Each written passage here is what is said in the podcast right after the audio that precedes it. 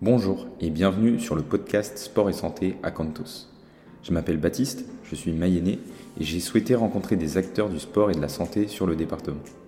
L'idée, c'est de donner la parole à des personnes qui participent à ta santé et ton bien-être. Tu retrouveras, je l'espère, des informations et conseils utiles pour ton quotidien. Chaque semaine, un nouvel intervenant. Je lui poserai 5 questions auxquelles il répondra. J'espère que tu apprécieras ce format. Je te souhaite une bonne écoute. Peux-tu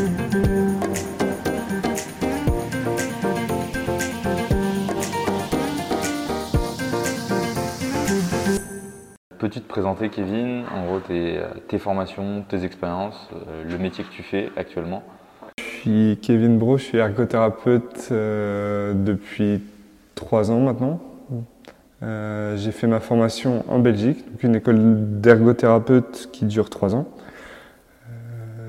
Donc depuis trois ans, j'ai travaillé dans différents centres de rééducation. J'ai travaillé en Vendée dans SSR, dans la Drôme dans SSR. Euh, j'ai travaillé aussi en Sarthe à l'Arche, euh, qui, qui est un SSR aussi. Euh, et là, en ce moment, je travaille à l'hôpital de Laval sur le plateau technique en médecine physique et réadaptation. Ok. Euh, du coup, SSR, pour ceux qui ne connaissent pas, est-ce que tu peux expliquer un petit peu? Alors, SSR, c'est un soin de suite et réadaptation. Ouais. C'est de la rééducation et de la réadaptation pour euh, différentes personnes qui ont eu, par exemple, un AVC ou ou un trauma crânien, ou ça peut être euh, des personnes qui ont des pertes d'autonomie, tout simplement. Ok.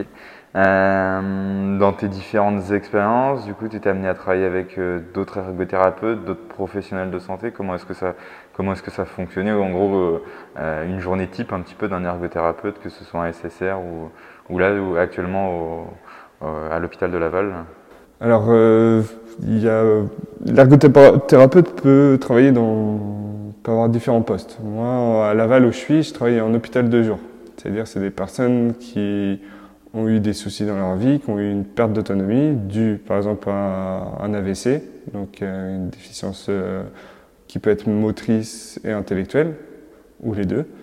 Et euh, du coup, en hôpital de jour, ils, en fait, ils reviennent après une hospitalisation due à l'AVC, suite à l'AVC, ils reviennent en hôpital de jour parce qu'il y a d'autres projets ou d'autres qu'il faut continuer la rééducation.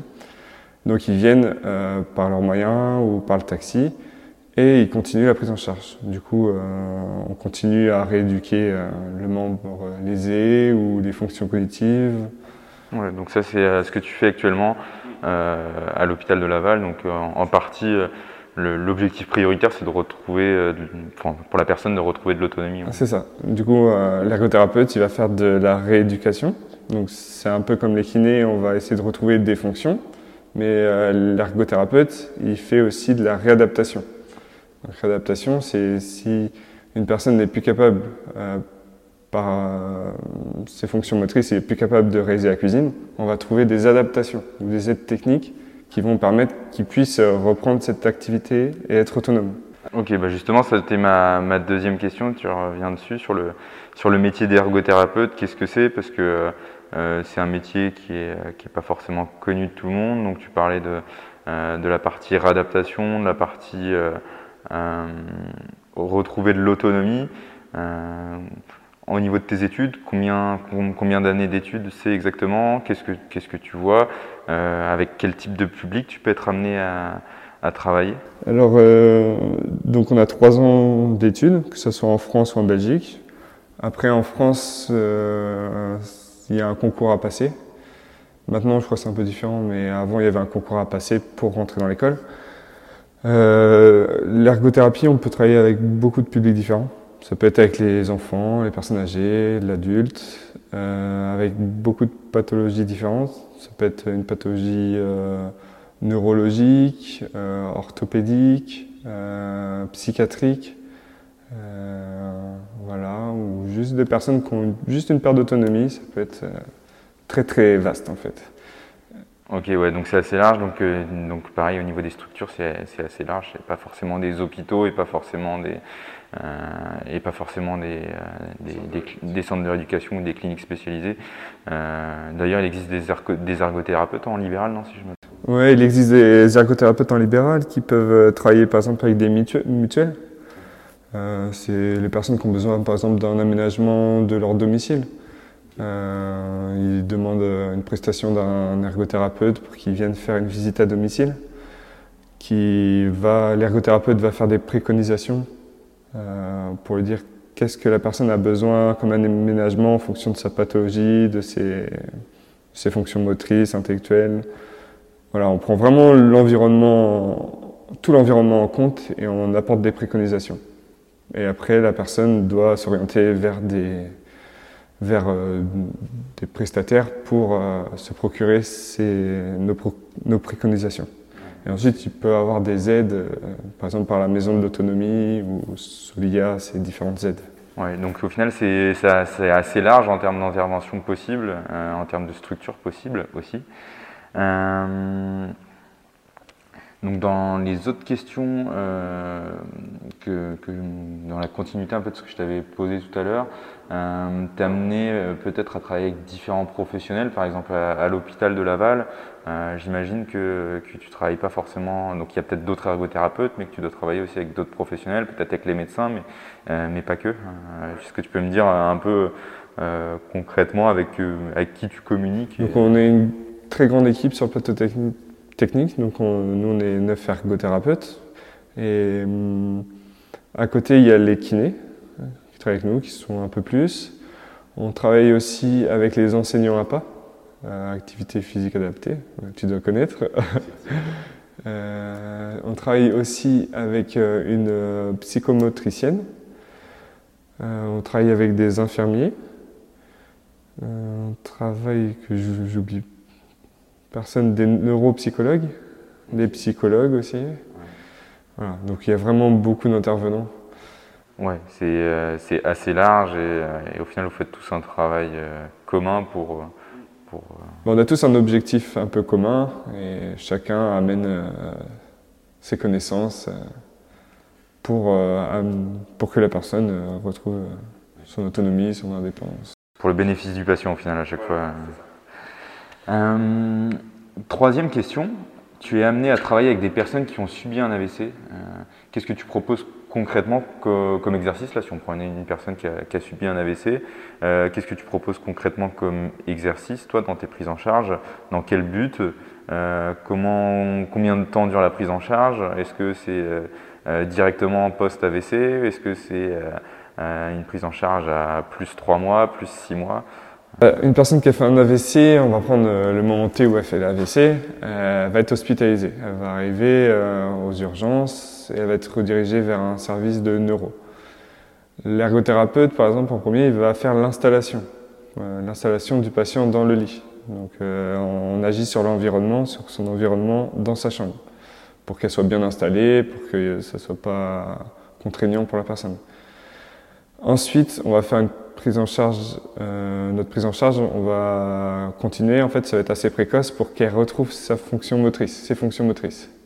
Donc, on va évaluer ses fonctions motrices, qu'est-ce qu'elle est capable de faire, qu'est-ce qu'elle n'est pas capable de faire? On va évaluer aussi ses, ses capacités euh, cognitives. Pour ça, justement, tu, tu réalises des tests, enfin, vous réalisez des tests euh? ouais, C'est des évaluations purement ergothérapeutiques. Et ouais, on les fait à leur entrée, en fait. Donc voilà, on fait tout ça, on voit ses capacités. Donc un AVC, c'est faut agir très précocement, précocement plutôt, je pense. Et du coup, euh, pour qu'il récupère le plus possible. Et après, euh, on, va continuer euh, sur de la rééduque. Bah, en fait, en premier, on fait de la rééduque, retrouve ses fonctions motrices. Ensuite, on va essayer d'évaluer un peu son environnement chez elle, qu'est-ce qu'elle fait la personne, quels sont ses besoins, qu'est-ce qu'elle a envie de refaire. Que, voilà. En fait, ça va être ses objectifs à elle. Et nous, on va agir là-dessus après.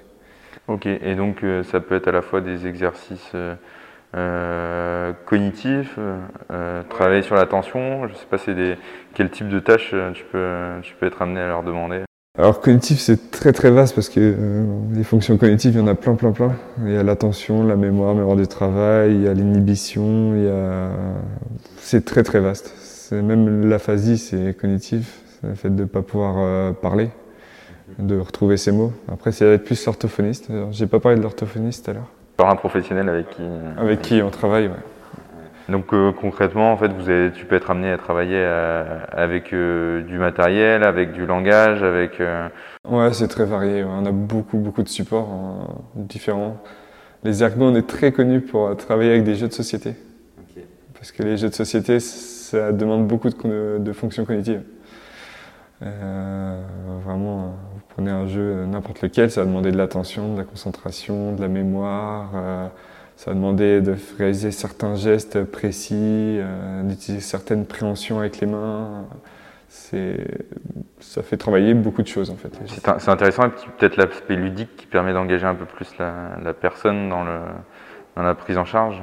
Ouais, aussi, ouais. Ils sont plus, les personnes vont être plus investies quand on utilise des jeux que si on utilise juste des cônes en fait. C'est quelque chose de différent et, qui, peut, euh, qui peut être intéressant aussi à amener en plus. Quoi. Question suivante. Ce qu'on a évoqué tout à l'heure, c'était que tu es amené à, travailler avec différents publics. Euh, là, on a parlé de l'AVC. Est-ce que tu pourrais donner un autre exemple d'intervention peut être amené, mis à part l'AVC Et la même chose, euh, quel type d'exercice tu serais amené à proposer? Qu'est-ce qui changerait par rapport à une personne qui a un AVC Je ne sais pas, quel type d'exemple que... Exemple, bah, on a beaucoup de personnes qui ont des problèmes de dos, donc des lombalgies. Nous, euh, les ergothérapeutes, on fait beaucoup de la réadaptation avec eux, c'est-à-dire qu'on leur apprend à réaliser les bons gestes euh, pour économiser euh, leur dos, leur rachis. Parce que en fait, euh, nous on n'a pas l'habitude, mais on n'apprend pas ça, mais il y a des mouvements qui sont très néfastes pour le dos qu'on réalise dans la vie quotidienne de tous les jours. Et du coup, nous on réapprend, on leur montre les gestes à pas faire, quels gestes sont plus à préconiser, plus à réaliser.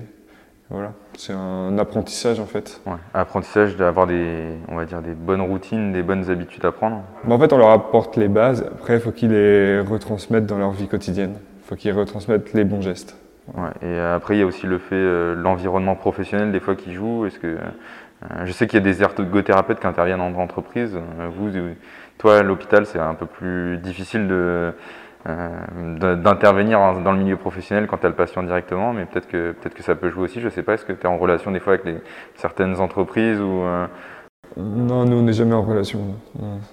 Mais c'est plus les... Il y a beaucoup d'ergonomes qui font ça. C'est les ergonomes qui vont euh, dans les entreprises et qui aménagent le poste de travail, le, lieu de travail pour justement éviter un maximum des contraintes physiques que demande le, le poste en fait. Ouais, je vois.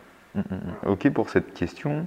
Euh, question suivante. As-tu une anecdote ou une expérience forte ou un souvenir que tu as vécu grâce à ton métier euh, avec un patient ou un collègue? Parce que je sais que des fois, on peut, euh, tu, peux, tu peux être amené à, rencontrer soit des, des, histoires touchantes ou des, ou des personnes qui, qui t'ont marqué. Est-ce que c'est le cas? Dans, dans, quel type de structure? Dans quel contexte Bah oui, j'en ai, eu plusieurs, hein, des histoires marquantes. Là, j'en ai, ouais, j'en ai une en tête quand même. C'est, j'ai un patient qui a un glioblastome.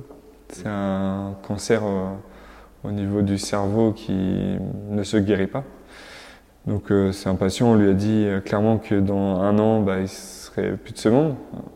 Et moi, ce qui m'a marqué chez lui, c'est que c'est celui qui a le moins d'espérance de vie et pourtant c'est celui qui a le plus de joie de vivre dans la salle et qui le transmet à tout le monde alors que c'est lui qui devrait peut-être peut-être pas le plus se plaindre, mais qui devrait euh, être le plus déprimé. Pour moi, euh, je serais à sa place, je sais pas comment je serais. Donc, euh, Forte ressource mentale. Voilà, et c'est impressionnant. Et au final,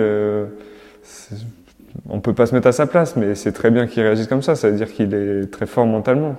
Après, il est comme ça en ce moment, mais quand on lui a annoncé les choses, il a clairement dit qu'il était, il était pas bien. C'est normal. Toute personne ne serait serait vraiment très déprimé de savoir que dans un an, tu, tu peux mourir. Quoi. Mais voilà, c'est cette histoire-là que ce gars-là, euh, il sait qu'il va bientôt. Euh, c'est une source d'inspiration un petit peu, quoi. C'est dire que euh, garder la motivation, rester positif. Et... C'est ça, c'est ça.